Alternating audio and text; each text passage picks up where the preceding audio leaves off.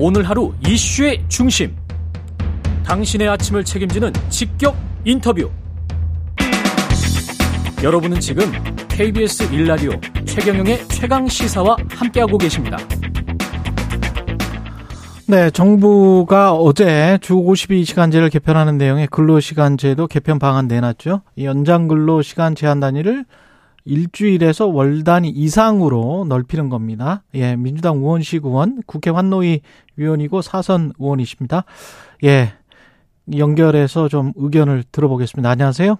네, 안녕하세요. 우원식입니다. 예, 주당 최대 뭐 69시간까지 일할 수 있게 되는 건데 어떻게 네. 생각하십니까? 네, 그러니까 이게 장기 휴가를 줄 테니까 일이 많을 때는 집중적으로 일하라 이런 음, 얘기잖아요. 그렇죠.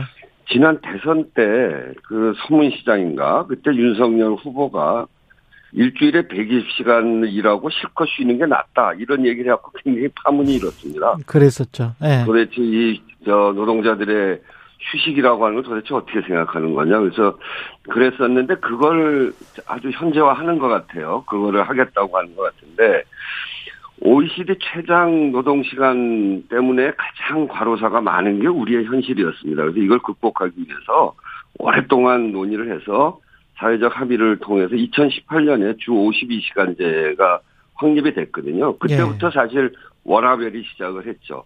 음. 내가 언제 쉬고 또 언제 휴식을 채우고 이게 예측 가능했는데 지금 일할 일할 때 확 일해라 이거는 그거가 없어진다는 이야기거든요. 음. 우선 그게 하나 문제고 또 정말 장기 휴가 그렇게 일하고 장기 휴가로 주겠다는 건데 그게 가능할까? 지금도 일이 많아서 초과 근무까지 해야 되는데 장기 휴가가 가능할 수 있을지 이게 이제 현장 현장에서 의문시하는 겁니다. 정부가 2015년부터 공무원들을 대상으로 해서 실험했어요. 연가 저축제입니다. 연가 저축제. 예. 매년 11일씩 그, 그 어, 연가를 가는데 이거 3년치 몰아서 일하고 33일 휴가를 해라.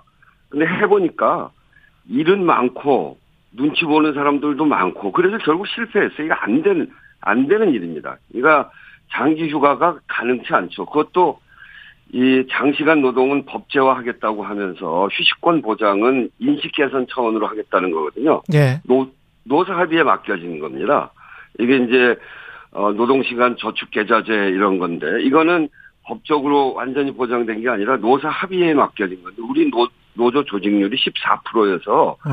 현장에서 노동자들의 협상력이 굉장히 대등하지 못하고 어이 사측보다는 약합니다. 그런 속에서 법적으로도 보장되지 않고 노사 합의를 통해서 하라고 하는 것이 결국은 휴식 없는 장시간 노동으로 귀결될 가능성이 매우 높기 때문에 음. 결국은 한마디로 그동안 하려고 한, 해왔고 노력해왔던 저녁 있는 삶을 폐기해야 된다는 것이고 노동시간 유연화라는 이야기 좋은 말로 쓰는 것 같습니다만 사실은 우리 직장인들의 삶을 유연화시켜서 워라벨의 예측 가능성을 무력화시킨 것이다. 저는 그렇게 생각합니다. 반론 차원에서 한번 질문을 드려보면 물론 이제 네. 상시적으로 비슷한 일을 하는 근로자 노동자 직장인들은 어 이게 나중에 제대로 쉴 수 없을지 모른다라는 불안감이 있을지 모르겠습니다만은 프로젝트별로 일하는 IT 기업들 같은 경우 있지 않습니까? 어떤 네. 뭐 설계를 한다든지 뭐 게임 개발을 한다든지 뭐 이쪽 같은 경우는 이렇게 하는 게 더 쉽다, 편하다 이렇게 주장하시는 직장인들도 있을 것 같은데요. 뭐 그럴 수도 있는데 지금 예. 이, 이 법은 어느 정도냐면요. 예. 우리가 이제 그렇게 사회적 합의한 게 11시간 연속 휴식을 해라. 잠, 잠자면서 일해라 이런 거 아니겠습니까? 예. 하루 8시간 일하고 또 연장 근로는 일주일에 12시간 일하고 그리고 최소한 11시간 연속 휴식은 주자 이런 건데 이번에 얘기하는 거는 11시간 연속 휴식을 할 경우에는 69시간까지 일하는 음. 한, 또 11시간 휴, 어, 휴식 없이는 최다 6, 64시간, 주 64시간 근로하는 한인데, 69시간 일한, 11시간 휴식을 주면서 69시간 일하는 거는 6일 내내 11시간 휴식하는, 잠자고 왔다 갔다 하는 시간 빼고 나머지 시간은 다 일해라. 이런 겁니다. 69시간이라는 게 그런 의미거든요. 11시간 아. 69를 6일로 나누면 11.5입니다. 그러니까 예. 11시간 30분인데, 예. 11시간 휴식을 빼고 4시간마다 30분씩 쉬는 걸 빼고 나면 딱 11시간 30분이거든요. 6일 동안 내내 일만 해라.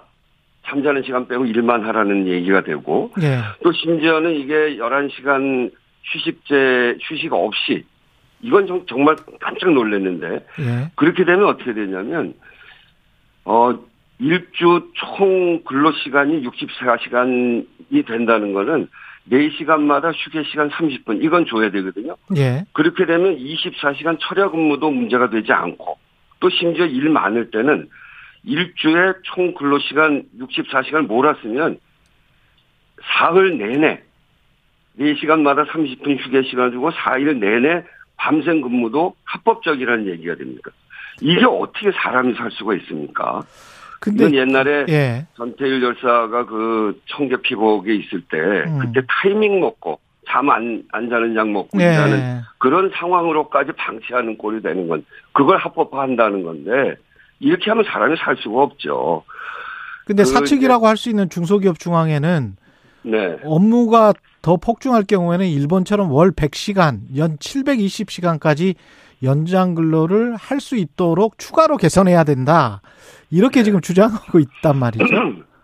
그 중소기업의 여러 고충도 이해는 합니다. 예. 그렇지만 월 100시간, 연 720시간 연장 근로 늘린다고 하면 누가 중소기업에 가서 일하겠습니까? 지금은 음, 어, 그, 워라밸, work life balance, 이건 예. 굉장히 우리 저, 어, 근로자들이 원하고 있는데, 예. 이렇게 하면 누가 가려고 하지 않죠. 음, 저는 이 중소기업 중앙에도 경제단체로서 이런 의견을 밝혔지만, 저녁 있는 삶, 그리고 가족과 함께하는 일과 삶의 균형이라고 하는 사회적으로 중요한 가치가 된 상황에서 이걸 대대적으로 후퇴시키는 거는 사회적 갈등만 커진다. 음. 특히 이제 저 저도 중소기업 문제에 대해서 굉장히 관심이 많은 그렇죠. 사람이고 예. 울- 울지로위원회에서 그 문제를 계속 어. 계속 해왔는데 예. 그래서 저희가 중소기업 문제를 해결하는 거는 물가 연동제 그리고 음.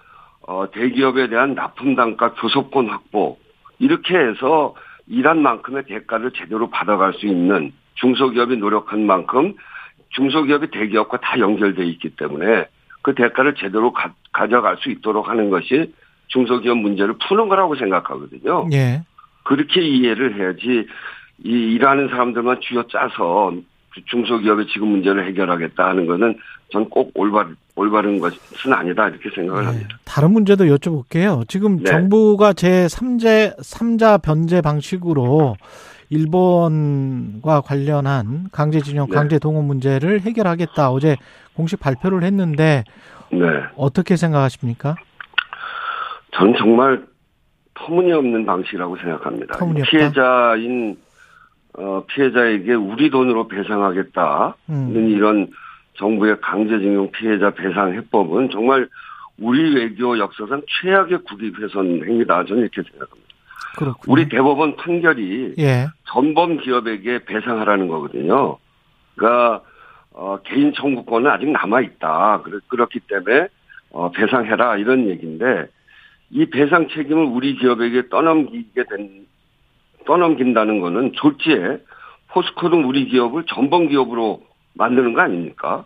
그래서 저는 있을 수 없는 일이다 이렇게 생각하고 전에 그, 어, 8.15 기념사에서 세계 변화에 제대로 준비하지 못해서 우리가 국권을 상실했다. 이렇게 얘기한 거.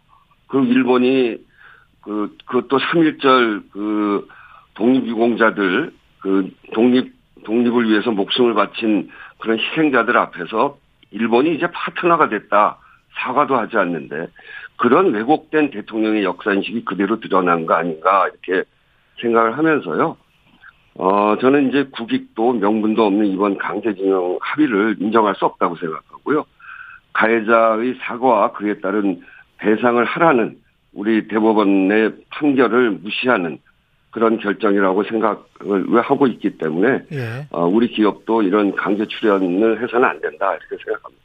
그 당내 현안도 여쭤봐야 되는데 지금 민주당 내 분위기와 관련해서 어제 전재수 의원은 최강 시사에서 최근 10년 사이 최악이다 이렇게 평가를 하던데요. 어떠십니까? 저도 개인적으로 민주당 35년 생활을 했는데 제일 충격적인 사건 중에 하나입니다. 35년 생활에서 가장 충격적인 예. 사건 체포동의안 표결요. 예, 아마 예. 이제 거기에 가결, 무효, 기권표 던진 분들도 상당, 상당한 충격을 받았을 거예요. 이, 음. 이재명 대표가 당원 77%가 넘는 압, 압도적 선택을 받아서 당선된 사람이거든요. 예. 근데 명백한 증거도 없는 수사로 구속까지 될 뻔한 이, 어, 될 뻔했다는 사실이 정말 그 당원들도 그렇고 저도 어, 정말 깜짝 놀라고 경악할 만한 일이죠. 예. 그, 근데 이제, 어, 그래서 왜 이렇게 됐다고 보세요? 우리 안에 소통이 부족했고 서로 신뢰가 많이 떨어져 있고, 아, 어, 그래서 그랬을 거라고 생각하는데, 예. 그럼에도 불구하고 지금 상황이 어, 이, 이 기소 또는 뭐 체포 뭐 이런 수사의 중심이 그 수사하는 쪽에서는 개인들이라고 이야기합니다만 음. 그 객관적인 사실로 보면 윤석열 정부가 검찰공화국으로 가려고 하고 또 여러 군데서 아주 무리한 일을 하고 있는 그 정점에 명백한 그 증거 없이 이게 1년 남, 1년 가까이 되는 기간 동안 60여 명의 검사가 붙어서 300회가 훨씬 넘는 압수수색을 했음에도 불구하고 명백한 범, 어, 범죄 사실을 증거로 내지 못한 상황에서 보낸 체포영장이기 때문에 예. 이것은 검찰공화국으로 가느냐 마느냐의 가장 정점에 있는 어, 체포동의안이라고 생각합니다. 그래서 민주당은 어떤 길을 가야 됩니까, 앞으로? 저는 그런 점에서 재판은 결국 이재명 대표 개인이 헤쳐나갈 수 없는 일입니다만 예. 이런 상황에서는 당연히 이재명 대표가 어, 이 본인의 방어권을 충분히 행사할 수 있도록 그렇게 만들어 드려야 된다고 생각하고요. 그런 점에서 체포동의안은 부결시키고 부결시켜도 결국 기소해서 재판을 받는 거 아니겠습니까? 음. 재판 과정에서 어, 검찰이 무리한 수사를 저는 밝혀낼 거라고 생각합니다. 그렇군요. 그렇게 할 수 있도록 민주당이 어, 이재명 대표의 체포동의안은 부결시켜야 된다 이렇게 생각합니다. 알겠습니다. 시간이 좀 아쉽네요. 고맙습니다. 우원식 더불어민주당 의원이었습니다. 고맙습니다.